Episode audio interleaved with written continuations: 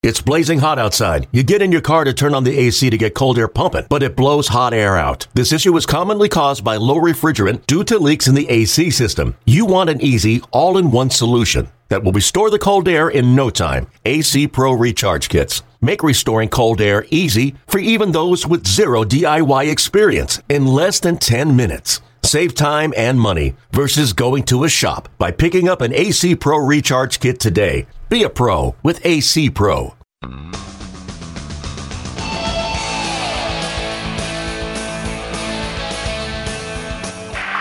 There goes a fly ball towards left field. Going back fast is Kennedy. Kennedy gets there, and he takes it.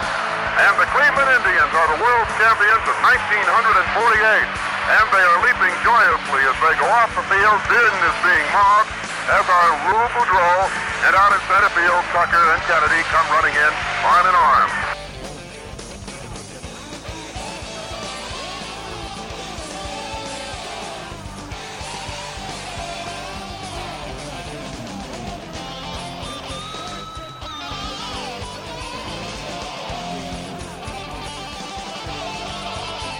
Little tap up in the air, third base side. Waiting is Thome. Foul territory, the game is over. And the Indians have won the divisional title. Indian fans have waited 41 years. And now they can really cheer. Now the pitch. Swung on, line to deep left field. It is gone! You should see the celebration the Indians' third base dugout. Rajai Davis, a bullet, two-run homer down the left field line, clearing the 19-foot wall. We are tied at six. This is Our Tribe History presented by Progressive. A regular look back at professional baseball history in Cleveland since 1901 and beyond. Now, here's your host, Indians team historian Jeremy Feador. Hello, Tribe fans, and we are back for a new year of our Tribe History presented by Progressive. I am your host, team historian Jeremy Feador. Now, on this episode, we are traveling back to 1902 at the corner of Lexington and East 66 for seven exciting walk-off wins. And we're going to talk about some of the uh, quirks of early 1900s baseball because a lot of these game recaps include fun little anecdotes.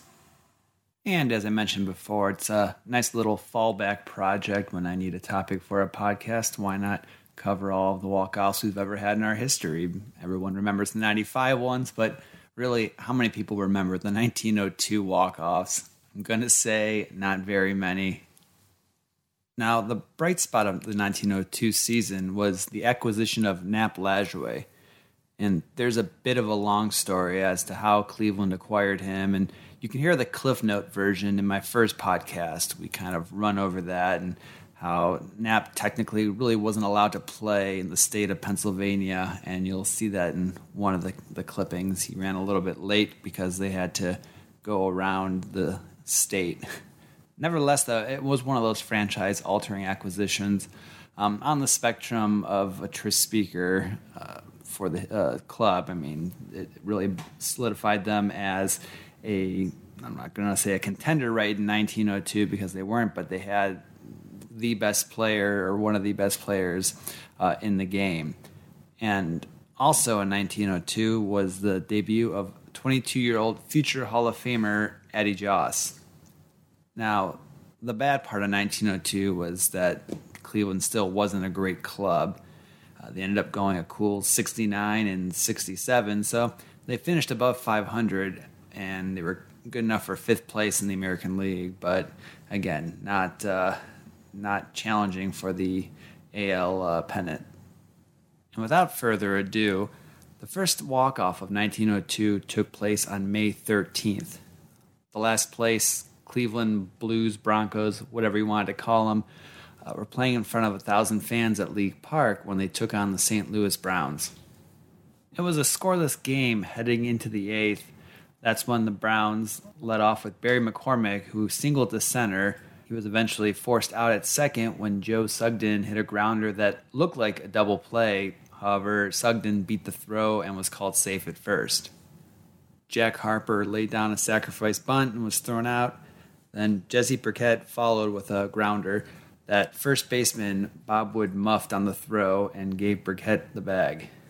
Emmett Heidrick sent both Sugden and Jesse home with what was described as a sun two bagger over the left fielder's head. Cleveland got out of the inning with only two runs when John Anderson flew out to left field. Now, in the bottom of that inning, Ollie Pickering started it off with a single to center. Then McCarthy flew out to the right fielder, and Bob Wood grounded out to the third baseman, but that moved Pickering to second. Up then was Hall of Famer or future Hall of Famer Elmer Flick, and he laid down a bunt that sent Pickering to third and Elmer to first. Then they pulled off the old razzle dazzle with a double steal that scored Pickering and sent Flick to second. Uh, second baseman Frank Bonner then showed he was the right man for the, the minute and hit a double to right. Flick scored, and the inning was over after Bill Bradley grounded out to the shortstop, and Cleveland had tied the game 2 to 2 headed to the ninth. In the ninth, the Browns put another run across the board. Uh, Hall of, future Hall of Famer Bobby Wallace led off the inning with a single and he eventually scored on a sacrifice fly that gave St. Louis a 3 2 advantage going into the bottom of the ninth. So going into the ninth, Cleveland needed one run to tie it and two to win. So leading off the inning was Harry Bemis, who sent a grounder to the third baseman, which was then booted, and Bemis was safe. The next batter popped up what was probably a sac bunt attempt, and that was out number one. Then the pitcher was pinch hit for, and the batter struck out, so they were down to their last out. Uh, the pitcher from the Blues then walked Ollie Pickering. So up the bat was Jack McCarthy, who hit a routine grounder to the shortstop, who then proceeded to boot the ball that loaded up the bases. And up to bat was Bobby Wood with the game on the line. Wood's hit actually should have been a routine fly, but it landed between both of the St. Louis Browns outfielders. And the Plain Dealer actually opened up their game recap with a quirky retelling of the event. And they made up some some quotes, and there's probably a literary reference in here that I'm missing, but it said, My dear Gaston Heidrick, you catch it. No, my dear Alphonse Jones, I would prefer that you catch it. But my dear Gaston, it is your ball. Pardon me, Alphonse, but I am certain the ball belongs to you. The interaction then caused Bobby Wood's fly ball to drop and allowed Bemis and Pickering to score the winning runs. It's not the most exciting walk off, but a walk off nonetheless that was uh, snatching the victory from the jaws of defeat. The second walk off took place on July 30th. Returning from a 5 and 8 road trip, a road trip that included a 5 game and a 3 game losing streak, the Plain Dealers started their game recap off with 3,132 fans at the Dunham Avenue grounds, or League Park, who were perfectly willing to forgive the Clevelands for all of the defeats they sustained upon the trip just brought to a close. Few more exciting games have ever been played in Cleveland, and when the ninth inning came around and saw the locals score the only run of the game, there was a happy crowd of rooters. And with all these walk-offs, it's fun to see that every time they have one, the, the paper then emphasizes that this was the most exciting game ever played at League Park, and you've never seen a, a game like this, and you'll see that in the other game recaps. That it's always the most uh, fascinating and exciting, I guess, because it's the most recent. Um, but definitely a line they use over and over again. Now the game itself started an hour late uh, due to a freight wreck on the B&O Railroad, 45 miles east of Pittsburgh. The Cleveland team, Chicago, and Washington were all on the train together that was behind the wreck. So their train was delayed for five hours, and when Cleveland arrived in Pittsburgh, they missed their connections. Uh, the challenges of, of having Lajoie avoid Pennsylvania was also an issue. The paper mentioned that Lajoie and Bernhard had not arrived, although they had left Baltimore Tuesday afternoon, coming by way of Wheeling so as not to step upon Pennsylvania soil. The men sent a telegram that they have missed connections at Wheeling and could not reach Cleveland before night. So again, it goes back to Nap not being allowed to play in Pennsylvania because of of legal issues and and, and contractual issues. And nevertheless, though, as the Chicago Tribune put it, it looked as if there would be no game when at 3:30 o'clock, the teams had not appeared, but they arrived at the grounds at 4:15 o'clock, and the game was started close to five. So I can't imagine getting to the ballpark expecting a 3:30 first pitch and having to wait almost two hours to uh, see a game and not even knowing if there was going to be a game. I mean, you don't have cell phones, so who knew where the team was? It was kind of a wait and see until they they kick everyone out. But luckily, people stuck around. The starting pitcher for Cleveland was Earl Moore. Now, earlier in the month, Moore had hurt his fingers in Boston, though the paper didn't indicate what actually had happened. I was kind of expecting to read about a comebacker to the mound, but nothing was written down. But in this game, it mentioned he had, had sore fingers. So instead, though, during the game, Moore was was on fire, and the paper said, in fact, Cy Young or Rube Waddell could not have displayed greater nerve than did Moore, even when the bases were filled and such a timely batter as George Davis at bat. Chicago's paper mentioned that Earl Moore had all kinds of curves and speed and kept shooting the ball over the plate with cannonball speed. Aided by his fine support, he allowed the White Stockings to only three hits. And this particular game went to the ninth, with both teams carrying goose eggs. Now, to start the bottom of the ninth, Bill Bradley flew out, and then McCarthy singled over the head of the shortstop. Hickman hit one to the second baseman, and Daly had a chance to tag McCarthy and throw out Hickman for a double play, but he booted the ball. So then came Elmer Flick, and after fouling off a few pitches, he sent one over to the right right field corner for the win. And the paper mentioned I think he could have had a triple, but obviously you're not going to keep running after you score the run. Um, kind of like when Jay Bruce had the walk off in the 22nd uh, win of the win streak. He was credited with a double although I'm not really sure how that happened because the run had scored before he was even at second. But nevertheless, Moore picked up the win, going at that time nine and twelve. He went nine innings pitched, three hits, four walks, and five strikeouts. And not too long after the July 30th win was the next walk off, and actually was a series of walk offs starting on August 4th, 1902.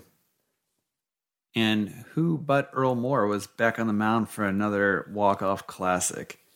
Now, before the game, he reported to his manager.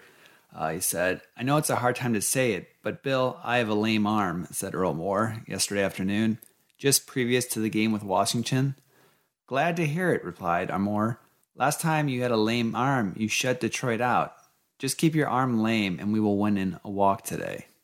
And sure enough, Moore was on top of his game he went nine innings, striking out three and walking two, picking up his 10th win of the season. Now, during the game, Cleveland struggled to move men. Only one man to third in the first eight innings, and Cleveland was sloppy on the bases. In the first inning, Bradley singled but was picked off of first, and it seems whenever something like, hap- like that happens, the next batter gets a big hit. And sure enough, Lajoie then proceeded to hit a double, and by all the newspaper accounts, it would have scored Bradley. So going into the ninth, the score was knotted at zero, and Cleveland had a, a shot to win it in walk-off fashion. And leading off the inning was Elmer Flick, who ended up flying out. Uh, following him was Jack McCarthy, who sent one down to short. Uh, the ball was booted by the shortstop named Bones Ely. So why was he named Bones? Well, clicked on the old uh, SABR bio, and it turns out he was six foot one and a buck fifty five. So I think you can get the picture that he was a very uh, skinny gentleman. Then the next batter ended up flying out uh, to uh, left center, uh, which brought up Bob Wood, who singled, and that moved McCarthy to third. Now up to bat was the pitcher Earl Moore with the the dead arm. Now he most uh, he may have had a dead arm, but his bat was quite a, quite a bit alive. Uh, the paper had said he had already made one hit that was thought to be about his limit. Uh, so said the infield was playing deep, and Moore dumped a slow one just out of the pitcher's reach. The ball rolled to uh, Bones, who was unable to throw out the pitcher as uh, Moore beat the third of first. So he really helped his own cause and, and got the game winning hit on a slow dribbler to short. Again, not the most exciting walk off, but it was a win nonetheless, and from a pitcher to boot. After the game, the Washington Post noted that after Earl Moore had pitched masterly ball for nine innings, not allowing a single Senator to get or even get near the home plate, he has the complete satisfaction of winning his own game in the last half of the ninth. Now, the Cleveland manager, though, was in a bit of a quandary as to who to use for the next game. Addie Joss had been sent home to Wisconsin, and then Bernhard had uh, been allowed to go back to his home in Buffalo, so Cleveland was running low on pitchers. So, again, the next walk off was the next day on August 5th, 1902, and Cleveland was keeping up with the Magic. Though the Washington Times thought otherwise, it said, if there is a team that deserves to be beaten, it was the Clevelands, for they played very amateurish ball in the early part, making a present of five runs at the start. And this game was a, a little bit of back and forth, as you can tell. Um, Cleveland surrendered a few runs, but got a few runs back. The Cleveland manager ended up deciding on using a pitcher named Otto Hess. And the paper said he was a youthful twirler by the name of Hess who was picked up by Armour uh, while the team was in Columbus on Sunday. And Hess is actually a very interesting story. He was born in Switzerland in 1878 and emigrated to the U.S. in 1888. And when he was in the U.S. and was a little bit older, he enlisted in the U.S. Army at the outbreak of the Spanish American War and was stationed in the Philippines from 1898 to 1900. Eventually served in World War I as well, so he's one of the few players to serve in both conflicts. And back to the game, though, Hess was pretty wild to start the game, and the Senators picked up on the fact that he wasn't the best fielding pitcher. They ended up laying down 12 bunts against him, four as hits and seven as sacrifices, while another one went as an error for Hess. It was said that finally Hess was advised by Lajoie that there were several other men in the field who were drawing salaries from the Cleveland Club, and that he should not try to get every one of the bunts himself. And after that, the fielding got a little bit, uh, little tighter. So once Hess wasn't running around like a chicken with its head cut off, they were able to field those balls a little better. And as I mentioned, the Senators went up three nothing after the first, and Cleveland cut it to three to two after the third. And then it was five to two after the fourth, six to two after the sixth, six to four after the seventh, and then tied at six to six after the eighth. The paper did indicate though the hero of the game was, of course, the guy with the hardest name to pronounce. And I'm gonna again try it. I, I might have butchered it in the previous game recap, but John Gonchauer, Gonchnauer, G O N C H N A U E R. And if you click his profile on Baseball Reference and go to his uh, SABR bio, it mentions how he was one of the worst professional baseball players of all time. So at least he had a, a decent game in 1902. Nevertheless, though, the paper exclaimed it was Gonchnauer day at League Park yesterday, and right nobly did the little shortstop carry off the honors both at bat and in the field. Uh, was made that he made both his hits and all of his sensational plays after he had broken the little finger of his left hand. The accident occurred in the third inning. Cleveland native Ed Delahanty. And if you don't know anything about Ed or his family, there were several of the brothers. They were all professional baseball players. And Ed has a heck of a story. The author of The Pitch That Killed wrote a book about Ed as well. And I guess to kind of spoil it a little bit, Ed fell off a train or was pushed off a train and went over Niagara Falls.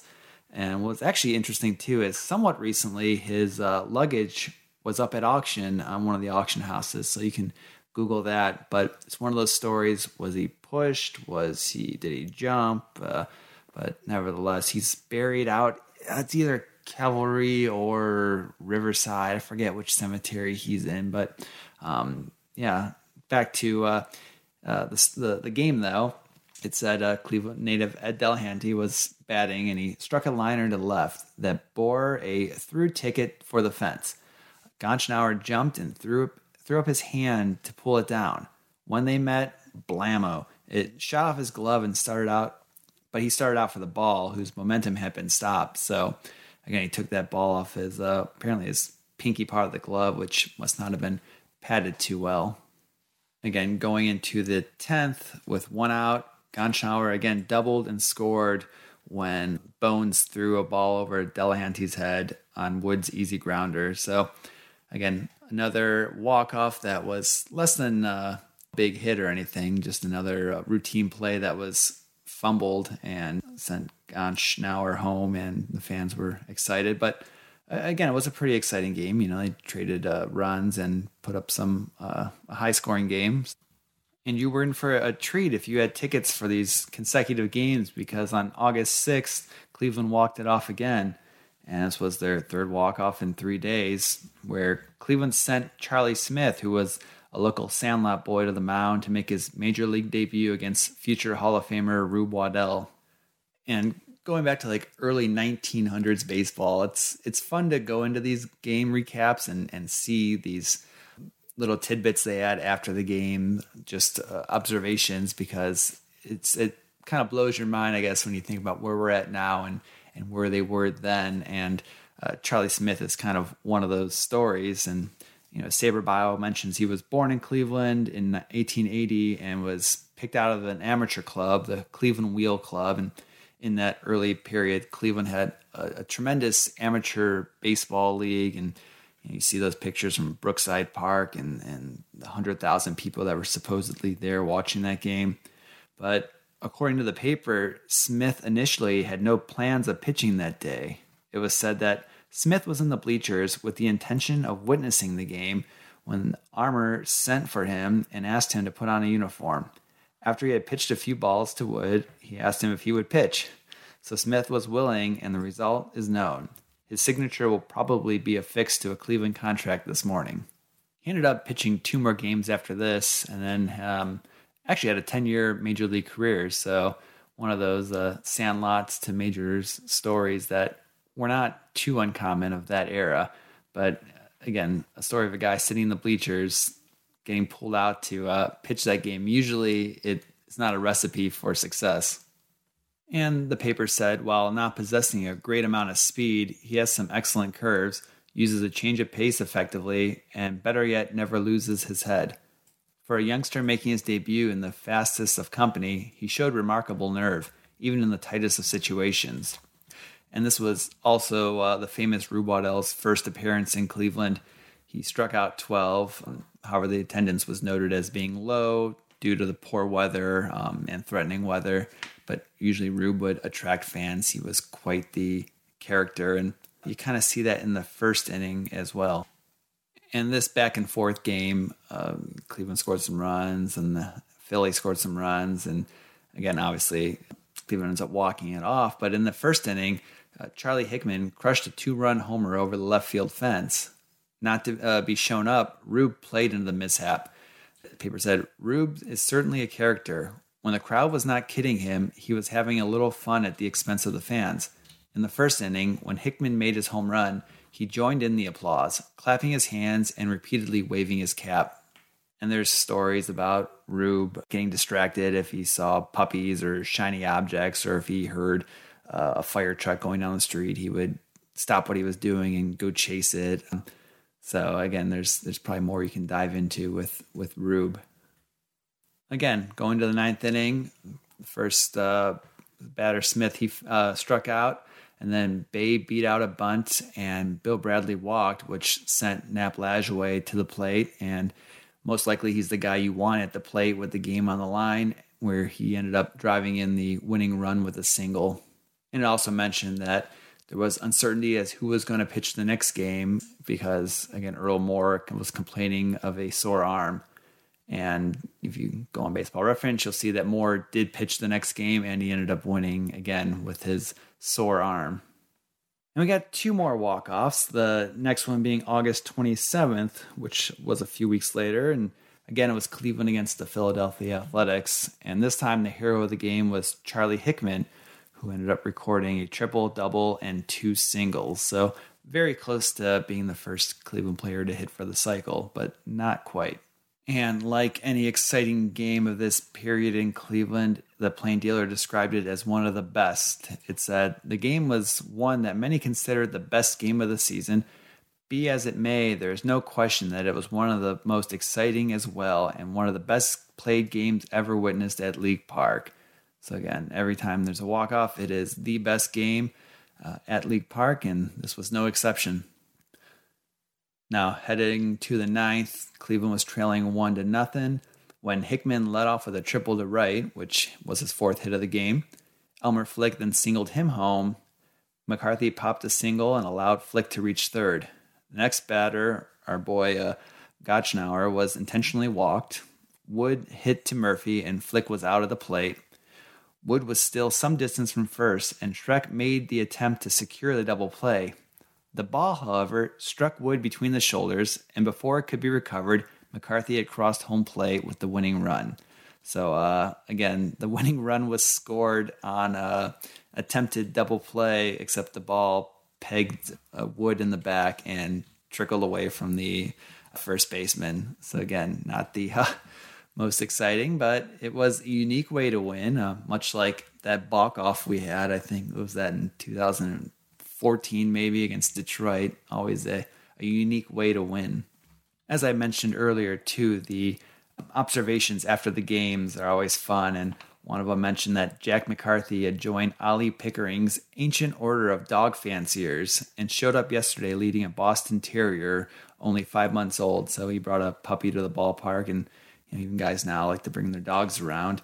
And then, speaking of dogs, too, it mentioned that previous to the game, the crowd was kept from becoming impatient by the antics of a medium sized dog who joined the Blues in their practice and fielded his position without an error. No man on the team covered more ground than he did, and there were several yells from the stand, sign him. On one occasion, when the Athletics were upon the field warming up, he grabbed the ball and rushed into the stand to his owner. So the rules were a bit lax uh, in 1902, and, and for a while there, that you know it was a puppy palooza of some nature where this dog was on the field and uh, ended up taking the ball away from the Athletics, which again uh, is almost unfathomable nowadays. And the final walk off of September 3rd or of 1902 took place on September 13th, and this one actually um, is a I guess we'll say a historic walk off, and we'll get to that in a second. But the St. Louis Browns were coming to Cleveland, and they were actually in the pennant chase. However, their hopes were dashed after Cleveland ended up taking a doubleheader. Pitching for Cleveland was, again, future Hall of Famer Addie Joss, who ended up walking three in the first, but was able to get out of it with only one runner scoring when uh, Bill Bradley made a wild throw that allowed the runner to score. But he only gave up hits in the third and 10th inning. And in that fourth inning, Lajoie reached on a wild throw and Bradley scored. So again, some runs scored on, on both sides.